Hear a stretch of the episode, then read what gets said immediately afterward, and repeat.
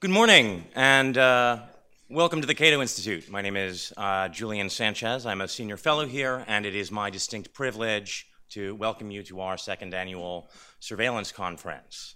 Uh, we live, without doubt, in interesting times, and I am confident that a century from now, uh, we or our descendants will look back on the present day as the time when we made the critical decisions that would determine whether uh, Americans and citizens around the world lived in uh, architectures of pervasive monitoring and surveillance uh, or uh, under a system that permitted uh, private and secure communications, which I believe are an absolutely essential precondition for and component of human liberty more broadly conceived.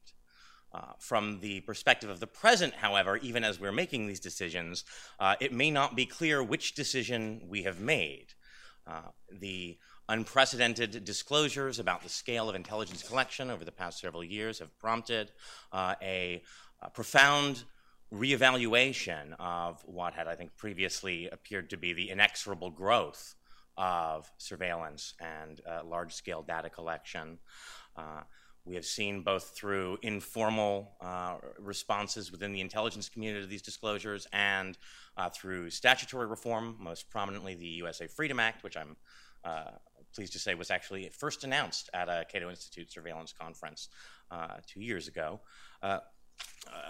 Uh, uh, but this has come under fire as something that may be more cosmetic than, than substantive, while I think even within the Cato Institute, we've had disagreements over whether um, whether these reforms, uh, I don't think anyone's you know went went far enough, but whether we're substantive enough to make a real difference in terms of the practical restraints on that data gathering apparatus. And so I can think of no one better to guide us through an analysis of the changes that have been wrought uh, in the past year than uh, Pulitzer Prize winning New York Times reporter Charlie Savage, uh, who is uh, both the author, who everyone here, I think, if you follow these issues, all have to be familiar with his work.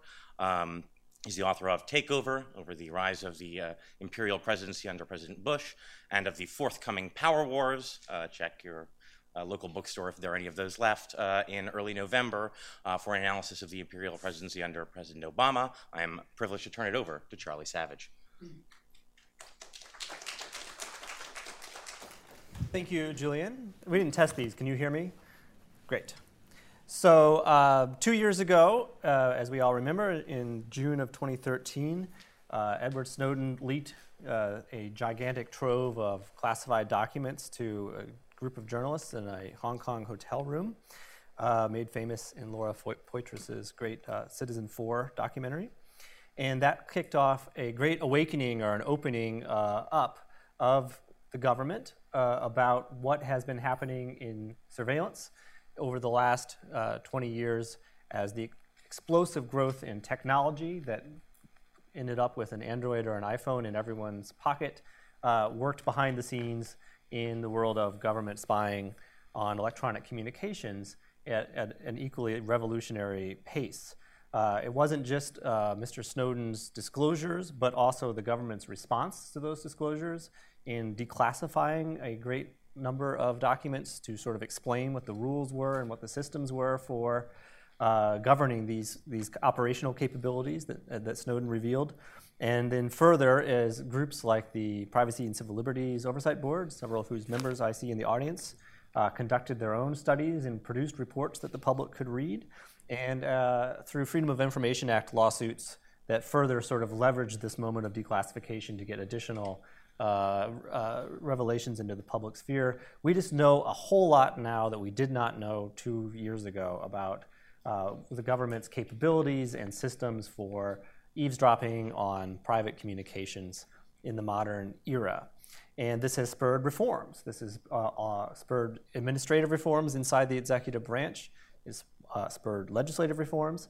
And so at the beginning of this conference, uh, I think the, the idea uh, of this panel is to go over in some detail what actually has already changed in the last two years as a result of this sort of pivotal moment uh, we've been living through, which doesn't mean it's over, and we'll conclude with some thoughts about that.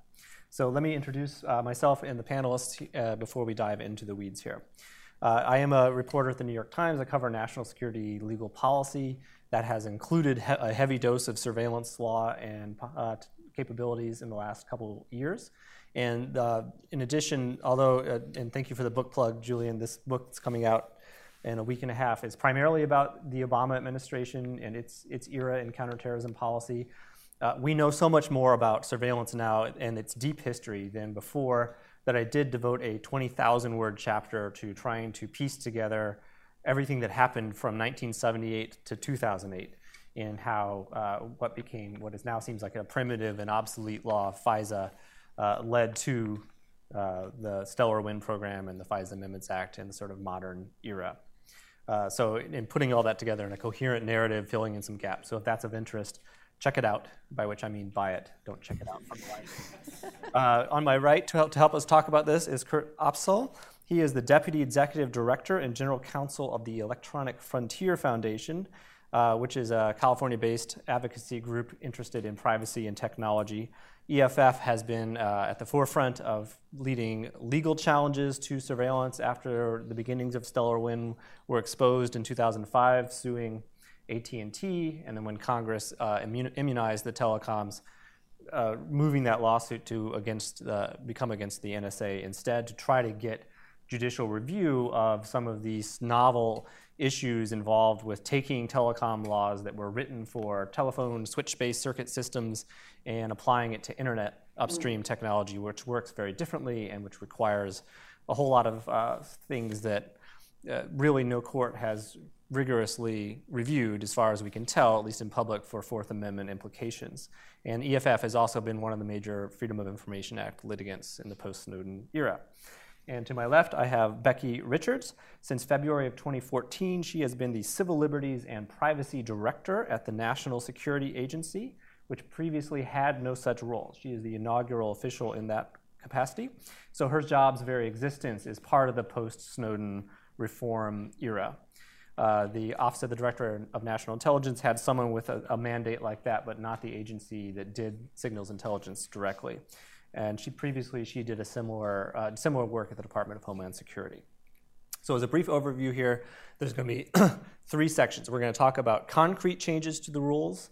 Uh, then we're going to talk about structural reforms to the government and atmospheric changes and attitudes towards transparency and openness. And then we're going to talk a little bit uh, before I turn to questions about uh, whether this is it or whether there's more to come.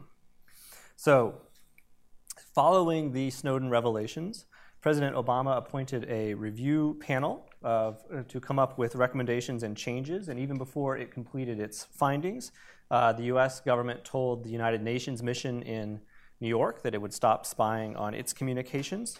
Uh, and some of the, the subsequent Snowden revelations have shown just how pervasive that spying was, including full take access of the internet line going in and out of the UN mission under a FISA court order. Uh, and in January of 2014, President Obama signed Presidential Policy Directive 28, PPD 28, which contained a set of changes to the rules, uh, primarily in that case aimed at the rights of foreigners. Uh, one of those reforms was that he, when the NSA engaged in bulk content collection primarily abroad or under transit authority of foreign to foreign communications, uh, which FISA does not cover. It would only use that kind of uh, vacuum cleaner collection for the purpose of detecting security threats, which seems to exclude things like spying on trade talks and foreign intelligence that doesn't involve things uh, blowing up.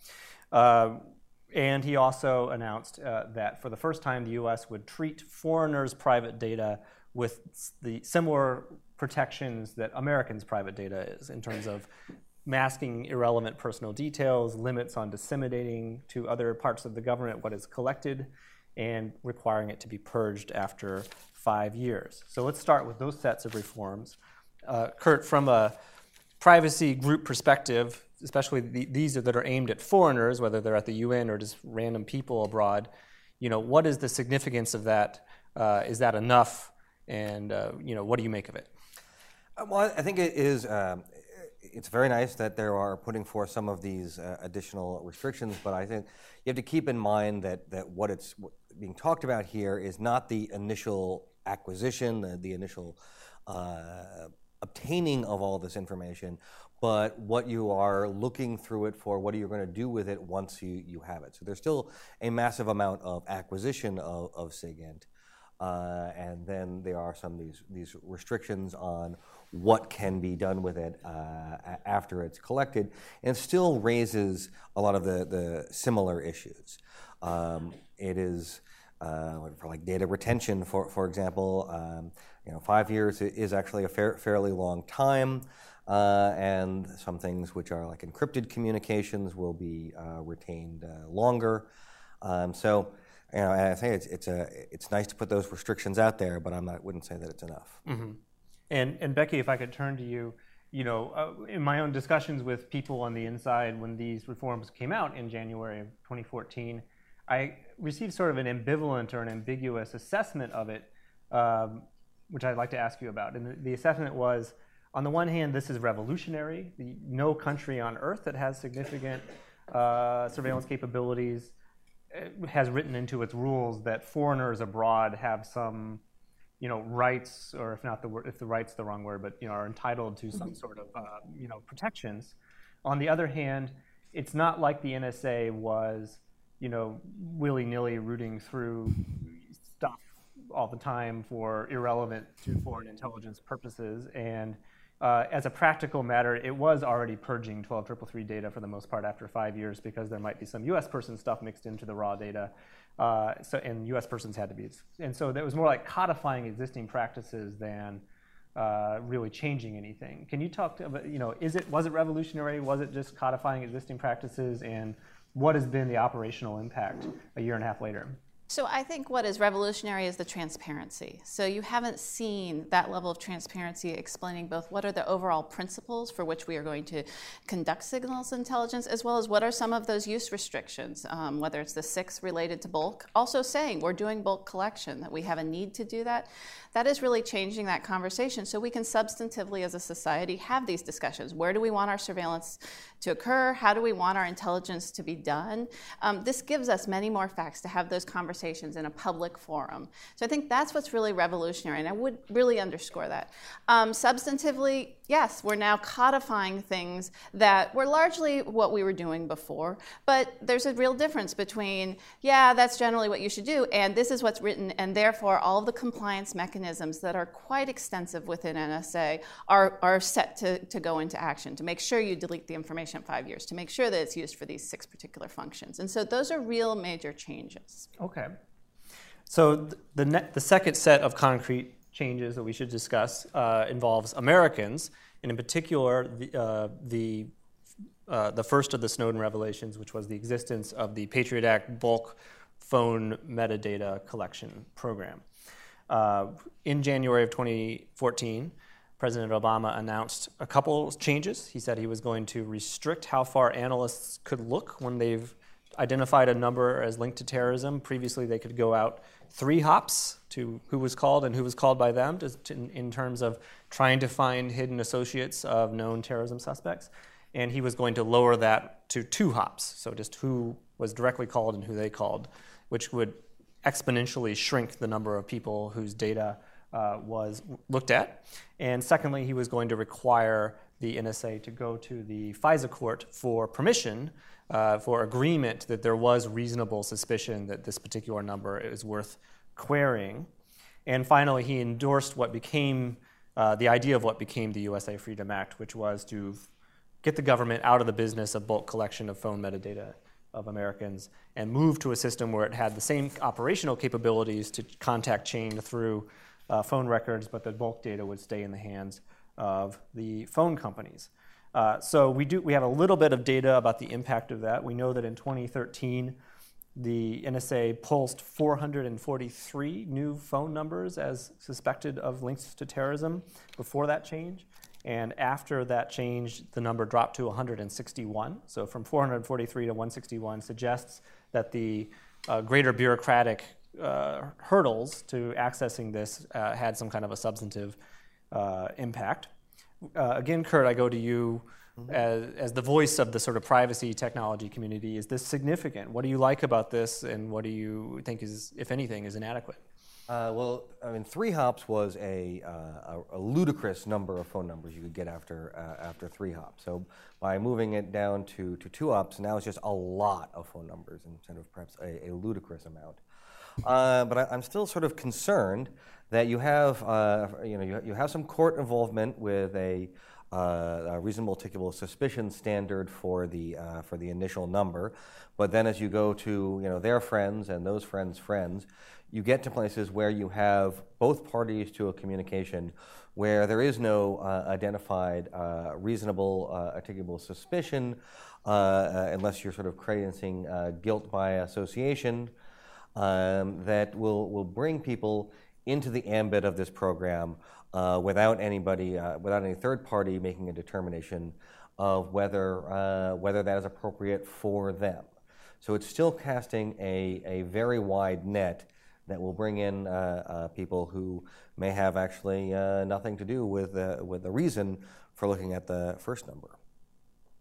And um, Becky, I have a similar question again for you. You know, so the US, the NSA has been living with this system, uh, and we'll get to the what will become when USA Freedom becomes fully in place. But since uh, January of 2014, it's had to go to the FISA court. Uh, it can't go out to that third hop. You know, what are you hearing inside your building? Are they saying, "Oh, we're, we're, this is not as useful as it was anymore. Our hands are tied"? Are they saying this was no big deal? What what is your so I think uh, there's a couple things um, with uh, with 215 prior to USA Freedom Act. Um, there, there's a real sense that it's an important tool in the tool belt of um, sort of the National Security Agency, and that's that's really what's been said. Um, I think it's important when you look at different numbers to also look at the context of what was going on in the United States at those times. And so to say this time we had this many selectors, and a year later we had fewer, um, you know, it's important to think think about what were the threats within the United States and what were the threats not in the United States. And, and because 215 is really focused within sort of that, that within the United States, that's just something to keep in mind when we're talking about numbers. Um, 2013 was the Boston bomber. That's just something, you know, you, we, we, need to keep context when we think about all these different ones. Um, have there been changes? Um, sure. We now need to go to the court. We need to go through that, but it still remains a, an important part of the tool belt. But do people complain about the changes? Do they say this is? Uh, people complain about the yeah, changes. I'm wondering. What I mean, you're you're, you're open a window for us. Oh, this is terrible. So it's oh, interesting. What I would say, you know, actually, what I would say is that 215 was such a a controlled activity pre um, up, you know, pre all of these activities, that, that that that didn't change. The two to the three, sure, you know, that was less, you know, that, that's less ability to do things. But this was, you know, very. There was a few number of analysts who are well trained who are able to use this, but this was a pretty controlled. So the, the cha- their change wasn't necessarily um, substantial in terms of the administrative hurdles you had to go through. Okay. So the other interesting thing to say about the bulk phone records program is when Congress was on the cusp of enacting finally the USA Freedom Act earlier this year, sort of we were all surprised when the Second Circuit uh, in New York appeals court uh, ruled that the program had been illegal all along. Uh, everyone was sort of, they had taken so long with that case that we thought that they were just waiting for Congress to act and then they could just dismiss it as moot. And instead, they waded in and said, this theory that the words it, you can collect the FBI can collect information that is relevant to a counterterrorism investigation can be used to justify collecting everything because everything is relevant as long as you only look for things that are relevant later on uh, is just a stretch too far uh, and that uh, therefore there was never a statutory basis legitimately for this program which matched uh, some of the analysis by the PCLOB, the Privacy and Civil Liberties Oversight Board, in its report. And I know you're going to hear from uh, two of their members later today.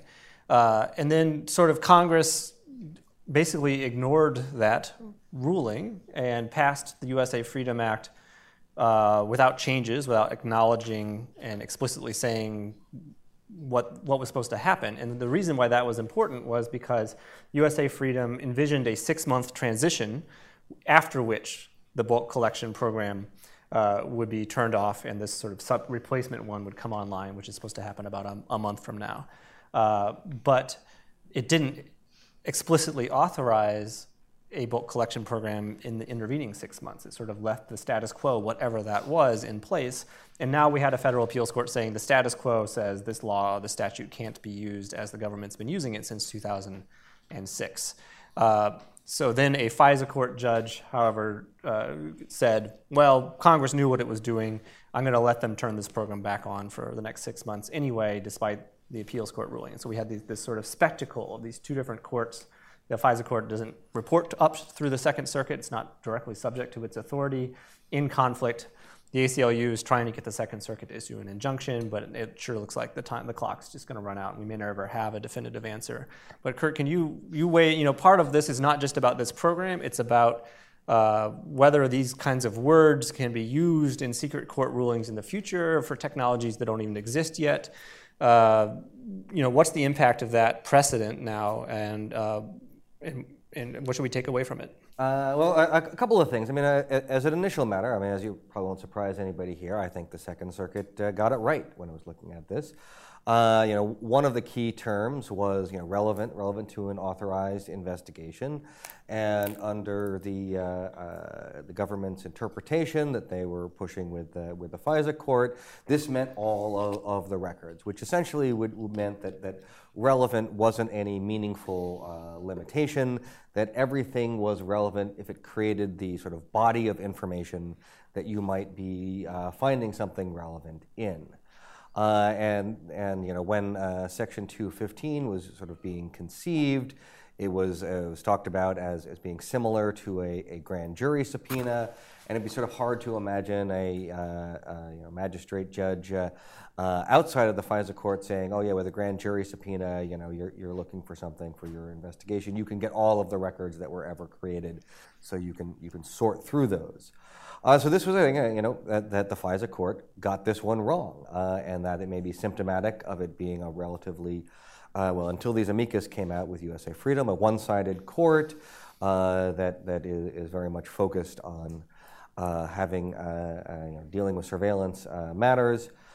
And, and, I think that is one of the greatest dangers that, that came out of the, the, this process over, you know, since the, the FISA court was created, and especially over the last uh, decade, decade and a half, is having secret courts, having secret interpretations uh, of the law that are, are not being judged by, uh, uh you know, in the adversarial process, coming up with interpretations which uh, at least uh, you know, some, some well-regarded judges think are absolutely wrong, and yet are able to proceed under those definitions all the interim while. Now, I would just say one, one thing on the uh, uh, on the USA uh, Freedom. There actually was a little bit in the House report that was saying this is not intended to ratify the, the FISA court's uh, uh decision about relevance. Um, so I, I, don't think that that Congress intended to say that going ahead under that interpretation was was okay. Um, and I, I you know, we'll, we'll, see if uh, the uh, ACLU case can get injunction. I believe we have like about a a month uh, left before. Is that when, when does the six month run out? November 29th. November 29th. 900 so. and probably 30 hours. Okay. There a big clock? There is a big clock. There's a big clock, and we are working through exactly. And so, so um, you know, we're, we're, working assiduously to get those in place and and have be able to transition over. It's at 11:59 um, when the authority goes away, and we will be ready to go. I mean, uh, what, what is the, the, the status? Have you, is there a system now that has a computer that links into Verizon and AT&T and Sprint that is in the testing phase? Is there, are we sort of, I mean, if it, what if, what if it, today was November 28th? Would the NSA already be ready or is it sort of still got a lot left to do? Uh, so we, we're still working through exactly how to have all of that in place, but we're working on our systems. The providers are working on their systems, and um, we're working through exactly how you might start doing the testing. But um, we're testing hasn't started yet. No. Okay. No, we're still working through.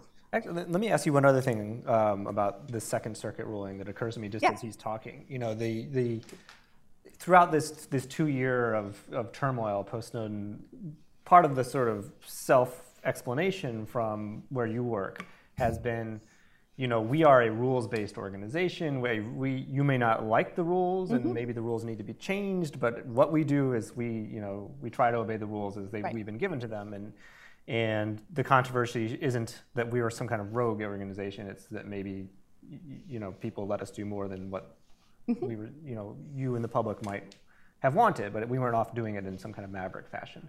What, um, what was the reaction in Fort Meade to that Second Circuit ruling where you have three judges unanimously saying, no, this was illegal all along?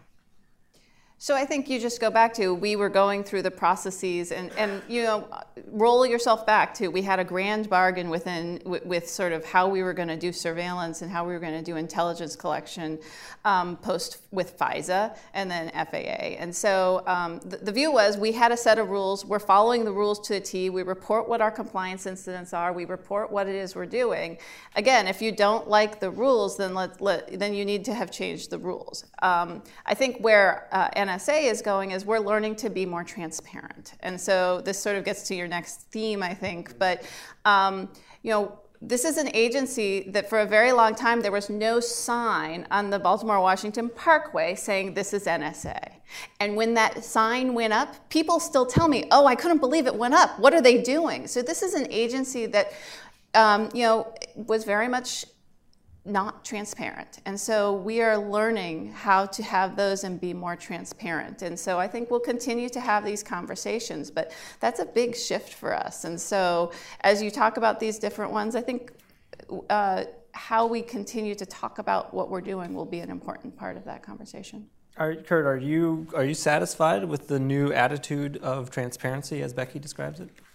I mean, I, the, the more transparency, the better. Uh, but is there is there enough transparency?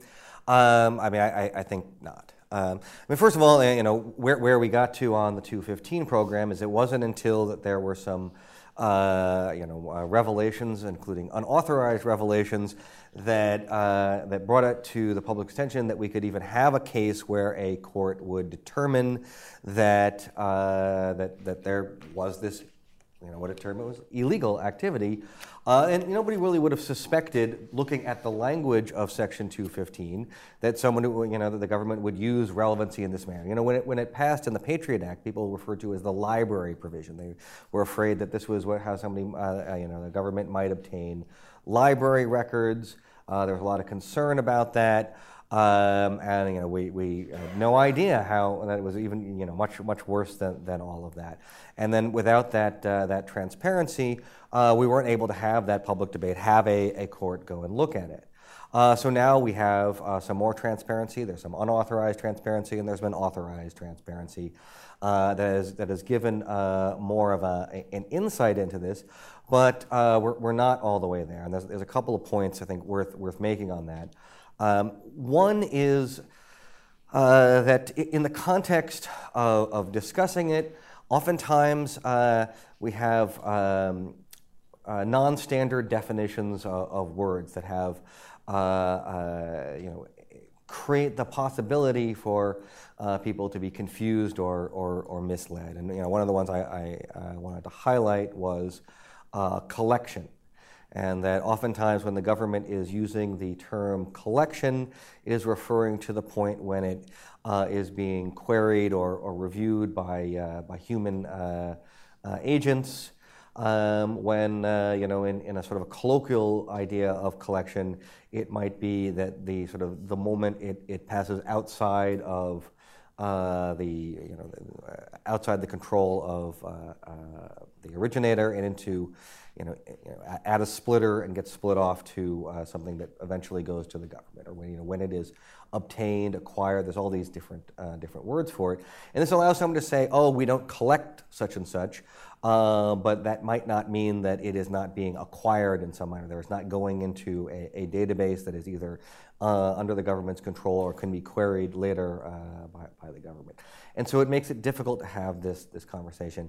I think the, the, the second aspect of this uh, is that uh, even though there have been lots of, of revelations, and you know, uh, uh, it's been very difficult to get things like the Second uh, Circuit's ruling, uh, because the government has been uh, saying that some things that are on the front pages of newspapers are nevertheless secrets that need to be treated as such. Uh, you know, the ACLU was able to go forward with their case because it so happened that they were using Verizon Business Services, which was the declassified uh, uh, FISA court opinion uh, leaked in, in June of 2013, that very provider. But they still uh, uh, are not admitting that uh, all the other providers were, were part of the program, so we should pretend that, that really the only one that, that we know about is the Verizon Business Services. And we just had that in the discussion here where you were asking a question about hooking up with Verizon and AT&T, and Becky responded by talking about the providers without saying which one it was,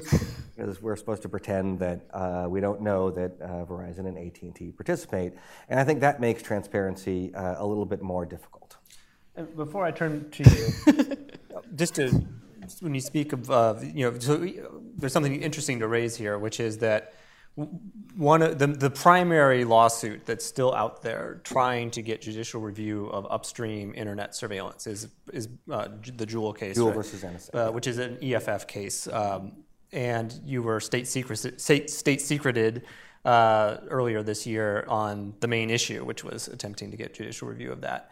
But one of the revelations kind of cuts against you, and uh, which is that uh, EFF has been arguing for years in court that the way upstream internet surveillance works is companies like AT&T split the line and give full take access to to the NSA, which then goes through all those packets uh, with the selectors it's looking for and routes through and pulls out what it, it wants, whether it's um, keywords if it's purely foreign or uh, uh, targeted email addresses if it's one in domestic under the FISA Amendments Act. And uh, we learned through Snowden documents in a project that I helped with, but it was also ProPublica and Laura Poitras and so forth, that uh, actually uh, that's not how it works. That the companies, the telecoms, are the ones that are doing the copying and the first cutting and filtering and giving to Fort Meade only those things which are responsive to the selector instructions which the NSA sends to the telecoms. So the telecoms are playing a much more active role in the, in the copying and the routing through than was previously understood. Uh, what does EFF say about that, and what are its implications or not? What's the rebuttal to why that uh, messes up its case that the government is engaged in bulk dragnet content, Fourth Amendment violating activity? Uh, well, let me say, I, I, don't think that that is going to be uh, a, you know, uh, fatal to our case, and I think that uh, you know we'll, we'll respond to, to that in in court. Um, I'll, I'll, point out that if you know a, a, third party is acting as an agent of the government, that is still a governmental uh, activity. Um, but I think that this does on the on the transparency point is like one of the things that, that we would really like is really just to uh, to have it out in, in court. You know, how do we apply our, our historical uh, aversion to general warrants? How do we apply the, the Fourth Amendment uh, to a bulk collection program? Uh, and, and to have a, uh, a real discussion of that, uh, have the court review what is actually going on, and, and, and, by the court, I would like you know a, a public court like, like the Second Circuit, or in our case, would be the, the, the Ninth Circuit, uh, and then come to a, a decision of how we should move forward under our Constitution uh, and that these uh, uh, things like the uh, state speaker's privilege, by the lack of, of, of transparency, uh, they're, they seem to be tr- trying to deter- um, keep it from the court, make it impossible for the court to decide. That the question should be not whether what, uh, what they're doing is legal or constitutional, but whether the court should be able to decide that or whether uh, you know, the, the, uh, you know, the plaintiffs have standing, um, and uh, you know, we do the, the uh, um, I think, the country uh, a disservice if we can't allow all of the, the facts to go to the court so the court can decide. And under, under actually the Foreign Intelligence Surveillance Act, there are provisions that would allow the court to get all of the facts and then decide if some of them needed to be uh, revealed to the plaintiffs or some of them should be just known by, by the courts uh, to make that determination. I think that's really the best way forward. So, Becky Kurt has raised two challenges to the uh, idea that the government is transparent now in a substantive, meaningful way, as you as you posit. One is it talks about things using terms uh, that sound, make people think that one thing is happening, but actually the government has a secret definition that means something else is happening, like collect versus acquire versus obtain. And another is that maybe it's talking about it uh, by you know coming to sending someone like you to, to come talk about it or putting a sign up on on Washington Park the, the, the road, but it's not uh, dropping its uh, state secrets strategy in court, and therefore it's preventing uh, judicial review of these questions that are so important in the 21st century. So, what, what's the response to that? So, I think I would just take us up a level and say. Um, I, am not going to speak specifically to, to the, the court situation, mm-hmm. but what I would say is um, we're two years into trying to be more transparent. And so, so, so um, and, and I've been in the agency 18 months focused on, on how we can be more transparent. Um, you know, ODNI stepped up with a set of transparency principles that came out last January, and there's actually a work plan that will be coming out that specifically starts to get to how do we shift the way we think so that we are not thinking everything should be classified all the time, and what are the things that we can actually talk about. So some of the things we can talk about are what are the safeguards that are in place, what are the rules that we are associated, and those are some of the those are the documents you've seen coming out, whether it's our AG minimization, you know, our AG guidelines for U.S. person protections under um, the various either various laws, um, or it's um, you know it's PPD 28, it's the transparency report that you're, you're referencing. Um, and, so, so have we made as much progress um, as we, as anybody would like us to? Undoubtedly, no. Is this a process in which we need to continue to learn and have these conversations and figure out what it is we're doing? Absolutely.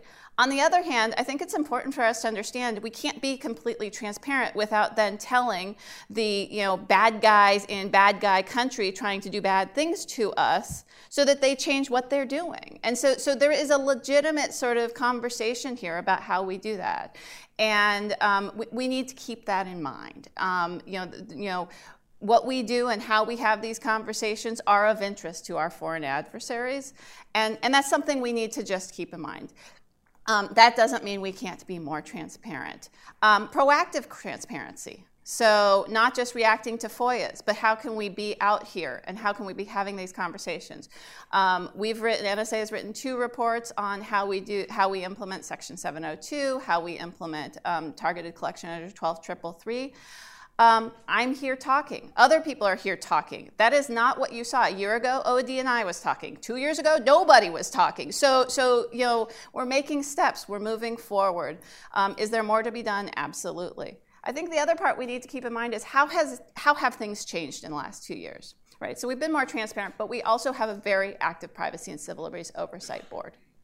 Um, you're going to hear from them. They are active, they are there, and they're focused on privacy and civil liberties. So we've had lots of oversight from a number of different agencies, but this is a group that two years ago really got itself stood up. Um, I'm sure David has a story about sort of sort of what he woke up to one morning um, in terms of the, revel- the, the various leaks. But but but that's another part of it. So I think as we think moving forward, what what do we want to change? What do we want our intelligence agencies to look at? What are we comfortable with? What are we not? That's part of what we need to think about. Can I ask you, as sort of the representative of the privacy community here, do you accept that there are legitimate reasons and that it's good for society that, in fact, some of what NSA is doing remains secret? Um, I think that that is. Uh, I, I, see why there, there are some utility uh, in, and I think that there has been just massive overclassification. Uh, that there hasn't been a, a sufficient uh, amount of of transparency, um, and that uh, you know there, there are some times where uh, you know um, there could be something that is kept under seal or you know kept in secret, but there should be a process by which that can be challenged and, and brought out. There really isn't isn't one for uh, making that. So I guess one of the, the, the greatest problems is is not so much uh, just the secrecy, but also the uh, the difficulty of challenging that secrecy and saying that that has actually been overclassified, that has been uh, improperly kept secret. Hmm. You know, I, I think we also need to think about what are the, you know, we had uh, sort of the trifecta when you think about 215. Um, you had folks from the courts, you had briefings to the Hill, and you had, had the executive branch.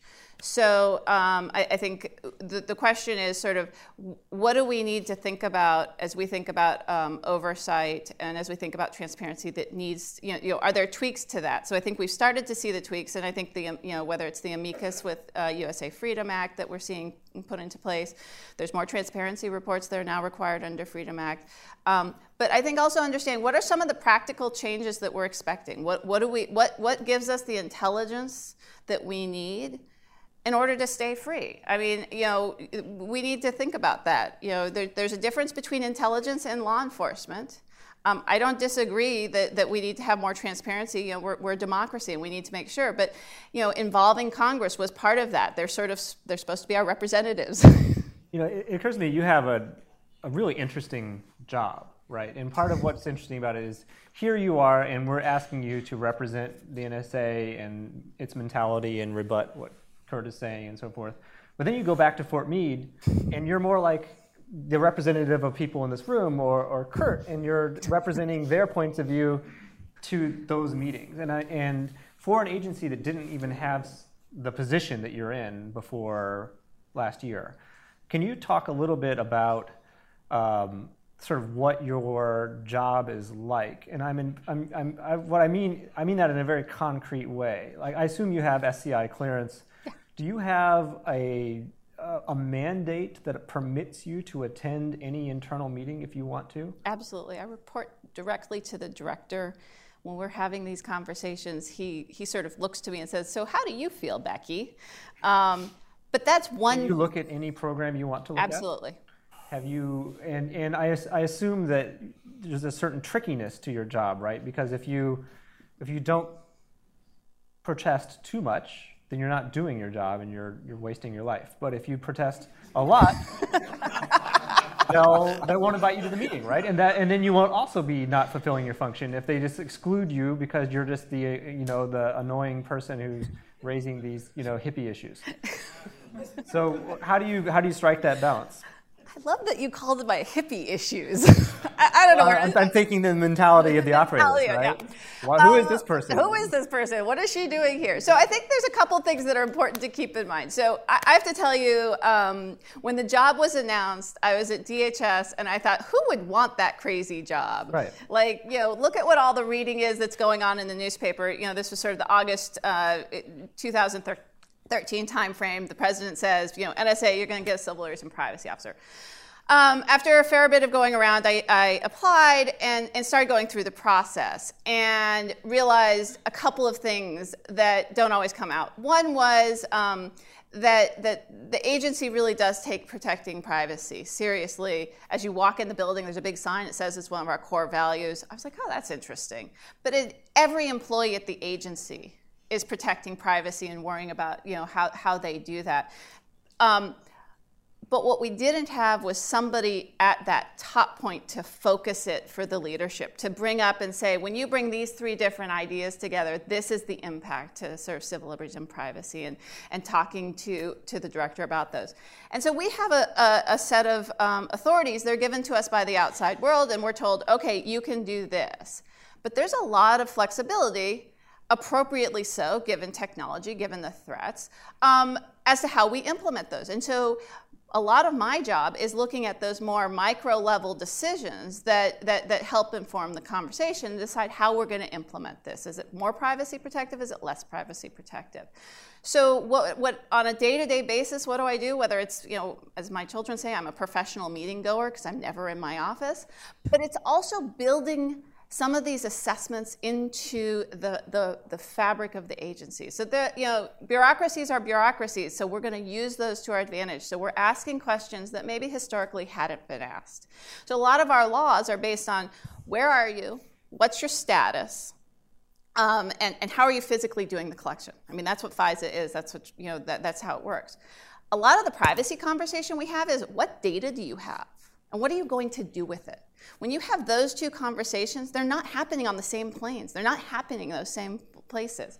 And so we're spending time thinking through and having those types of more granular conversations that help us identify that's really privacy sensitive. Let's talk about what are the mechanisms to creatively come up with new ideas. Is there some program whose existence is not a classified fact? Maybe the transition to the USA Freedom mm-hmm. Collection Program or something, where your presence in the meeting had a substantive impact and they were going to go this way and then in some even in some nuanced way they went this way that you can or what i'm trying to get at is can we measure in some metric the fact that you're there, does it really matter? And it, it, it's a great question that doesn't it, like I don't know any privacy person in any building who's going to say, you know, my agency was going to do or my bill, company was going to do this really horrible thing, and I was great and saved the day. Like like that's just not. I, am not going to talk about that publicly. That would get me not invited to the meeting. That would get me not invited to the office the next day. Um, and so so that gets to those hard conversations about the quote sort of trust me, right? I'm the government, trust me. That doesn't work real well. But I think then that that's where you look at your oversight. So I think an important function, um, an, an, important change in, in NSA is, is my office looking at these issues, but then that complements the oversight function. So people are willing to have conversations about the crazy haired ideas that they want to do um, so that we can talk those through. And then we have folks, whether it's the Privacy and Civil Liberties Oversight Board, whether it's Department of Justice, ODNI, the FISC, depending on sort of where we are in that regime, but they're willing to have those conversations in a way when you go outside of a build, outside of an agency, people aren't going to have that conversation. It's going to be more measured. And so that's an important portion of it. It's not measurable. It makes it difficult to demonstrate, you know, the value of these positions.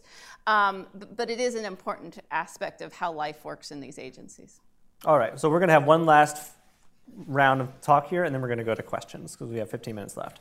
So, looking forward, after USA Freedom Act uh, became law in June, Mike Hayden, the former NSA director, had, who had warned that passing USA Freedom would be uh, a gift to ISIS, um, then had this to say. Uh, if, someone, if somebody would come up to me and say, Look, Hayden, here's the thing.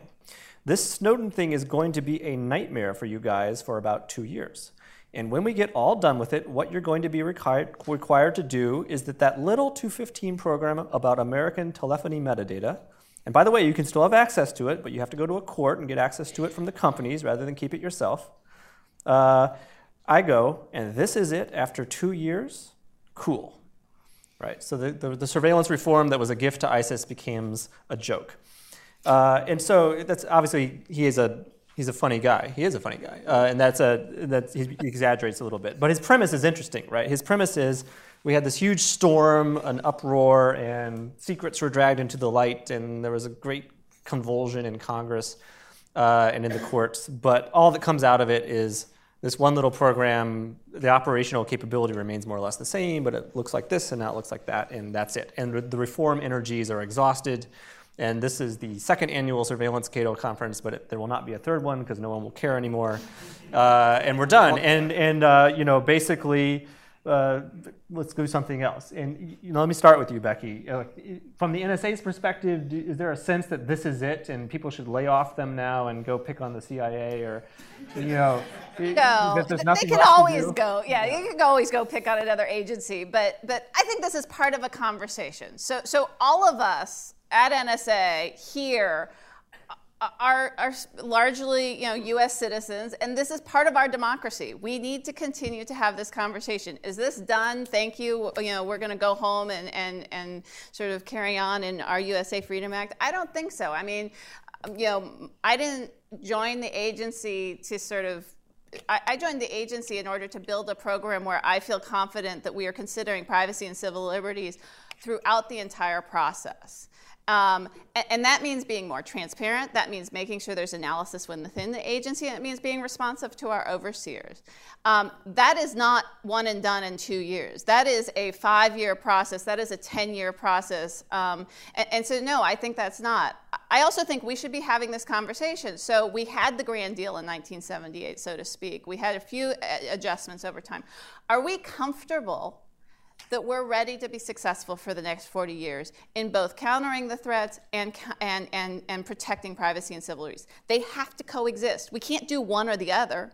Perfect security doesn't help anybody any more than um, you know, having no security. So let me that, that throws it to you for the last word before questions. Are you satisfied? Is is reform done? Let's move on. Uh, no, I'm, I'm not going to give up on, on reform uh, now. I mean, I, I, I, guess I see what, what Hayden's getting at. I think I take it in, a, in maybe a different, different way than, than cool. Um, but you know, we're, we're, of course going to be continuing to try and work with the, with the courts to, to establish uh, that. that uh, What's your top wish list? One more change, it's what? Um, one more change. Well, one more change would be ending bulk collection. Uh, and I know that, that, is, that is a big change. Or, uh, or, or, you know, another way of putting it, what I was saying before, uh, it, on top of my, my, my wish list, would be to have a, uh, a adversarial court, uh, maybe even the Supreme Court, uh, reach a decision on the legality and constitutionality of all of these programs based upon the facts of how they're being, being used. with, with actually full, full information. All right.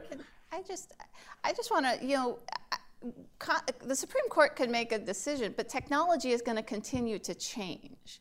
And so I think we need to be thinking about not just the courts, but, but how do we handle this? You know, you know, our iPhones didn't exist, you know, 15 years ago, maybe even 10. I'm, I'm not sure when I you know, sort of got attached. Like, like, so, so the thought that sort of we would go to the Supreme Court, they would come on high and say, this is the way it should be, seems to me doesn't necessarily acknowledge the fact that technology is shifting so much of what it is, what it is that's happening out in this space. So even if we did get a Supreme Court ruling 10 years from now, we'd right. do it all over again.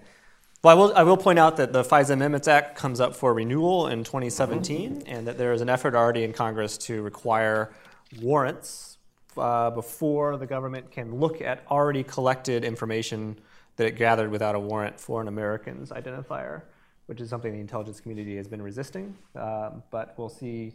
That I, I, imagine is the next battle. I think absolutely that. I mean, with, with, the sunset, that that is the nice feature of, of a sunset is it does force uh, a legislative uh, uh, debate.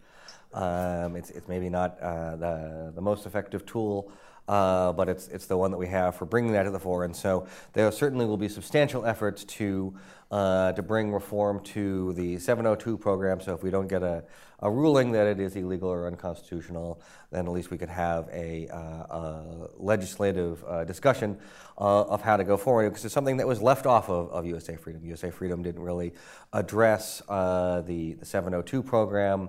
Uh, focusing instead just on the, uh, or not just on, but uh, very, very substantively on uh, bulk collection of telephony data. All right, so uh, we have about 10 minutes left, and so I've been asked to say for questioning, please wait to be called on, wait for the microphone so that everyone in our room and audience can online can hear it, and announce your name and affiliation, and please let's keep this to like one sentence questions, not uh, spiels. Uh, in the front row, ma'am. Thank you. Victoria Feinberg, a retiree from the Department of Defense, originally from the Soviet Union. If we had a dissenter from, the so- from Russia or China, similar to Snowden, who would have revealed a similar type of collection going on in Russia or China or another country, even more egregious than what uh, happens here. Would that change the public opinion, the legal opinion, and the NSA position about transparency? So, if a whistleblower from Russia or China shows up in New Orleans and gives a bunch of documents showing mass collection there, does that change anything for you? How would that affect the, the, the, the, the debate?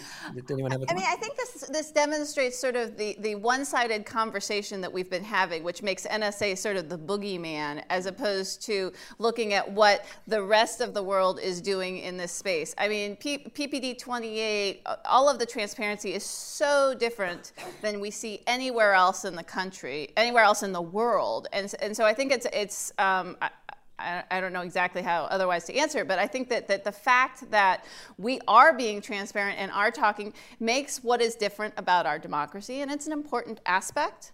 But it also, we need to keep in mind what those, what those other intelligence agencies are doing. Absolutely. Uh, in the back middle there.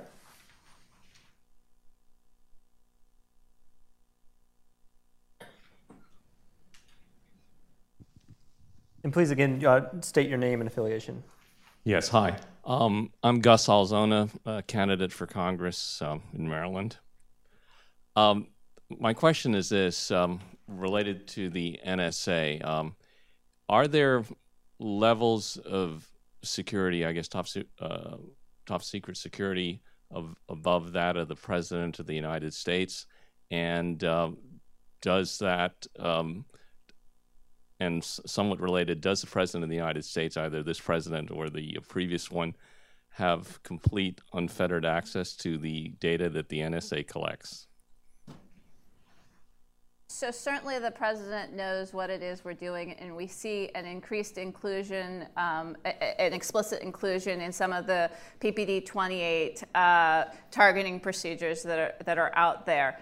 Um, to the extent that the president wanted to go in and search the SIGINT system, he would need to go through extensive training and um, spend a lot of quality time to understand what it was he was seeing. It would be audited, it would be reviewed, it would be reviewed beforehand and after. So um, there are a lot of things that he would have to do. But in terms of, of his ability, uh, yes. Are saying it would be legal for the president to query like Michelle Obama?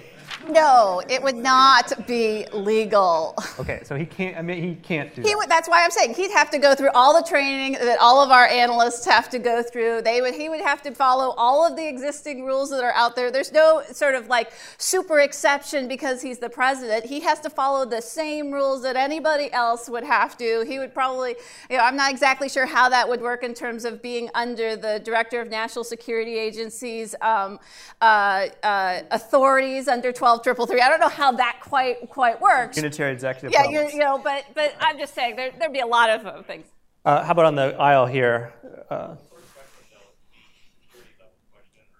oh, is there some uh, super secret stuff even the president doesn't get read into? I think she said no. They, she, they know every. He knows everything. His his question was whether there's like an extra super duper top secret level that even the president doesn't know. Uh, but I'm asking this gentleman here. I think the answer to that is no. Yes. Thank you. I'm Yasser Abdullah, uh, uh, the ICFJ. I'm sorry, I have a cold. yeah. Uh, Sorry, so- they, uh, you're yeah, with the what? uh, the ICFJ, the International Center for Journalists. Thank you. Yeah. Uh, my question is concerning the penetration of the email of the CIA director. Uh, although all the measures taken uh, and all the procedures and uh, the, the top level directors' emails are penetrated. So, what is the solution for this? There's a reference to the news uh, that a teenage hacker has claimed that he, I guess, has shown that he broke into John Brennan's personal, not work, uh, classified email. Um, his AOL account, in fact. Uh, any thoughts, Kurt? Um, well, I mean, I think it is uh, it is interesting that we we have uh, the you know the director uh, of the CIA who clearly needs some OPSEC training, um, and that using a uh, an AOL account, and we also had this problem with Petraeus who was using the uh, saved uh, draft messages and Gmail trick, and, and that didn't work out for him uh, very well. So, uh, and I think you know, bring this to to the NSA. We haven't actually talked at all about the information assurance mission, uh, but uh, something that that uh, That's, that's the protection against hacking mission. the protection against uh, hacking mission. And uh, uh, one thing I think that you know, I would rather that the NSA spend more of its time on uh, than uh, in- increasing the amount of, of collection would be uh, adding adding additional security uh, and uh, uh, maybe giving some some training to top officials on uh, uh, operational security and, and how not to get hacked. All right. Last one. Uh, Bruce.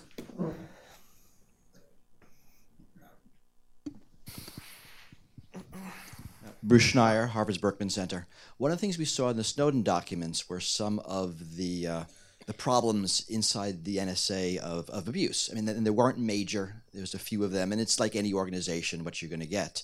But it was all handled internal. Is there any move to be more public about that?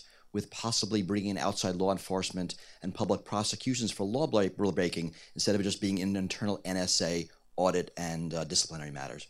This is a reference to just for the there was a, a, a, discovery that some NSA employees, not with FISA data of Americans, but with 12333 data of foreigners, were searching girlfriends' names and so forth, like the Michelle Obama thing, right, to see what they were up to. This was the sort of LOVEINT scandal. Uh, and they were caught, and they, I believe, were all fired. But the, it was handled internally. Is, is, there a, a reconsideration of how to deal with compliance incidents? So um, the IG is the one who handles those. The IG has a you know has its own special sort of process associated with with inspector generals in terms of in the building. Uh, you know how how independent it is. Um, I don't think that we've really looked at, at going beyond what that is required. In terms of other compliance instances. depending on the particular authority, those go through a variety of different people to be reviewed, whether it's a Department of Justice, whether it's at the FISC, whether it's at ODNI um, in terms of, of compliance incidents. And um, I, I, think that the fact that there are um, those incidents is, a, is an indication that we have a well functioning compliance program. Um, you know, I, have had my compliance folks say there's nothing worse than somebody who says, I've had no incidents, therefore my compliance is perfect. We're human, that's unlikely. So I think that's an important expectation that you would want a functioning compliance program that actually is identifying these. All right. So I think that wraps up our time. Please remain seated, I'm instructed to tell you. We will now move directly into the next session after the stage is refreshed. Thank you very much to the panelists for your time today.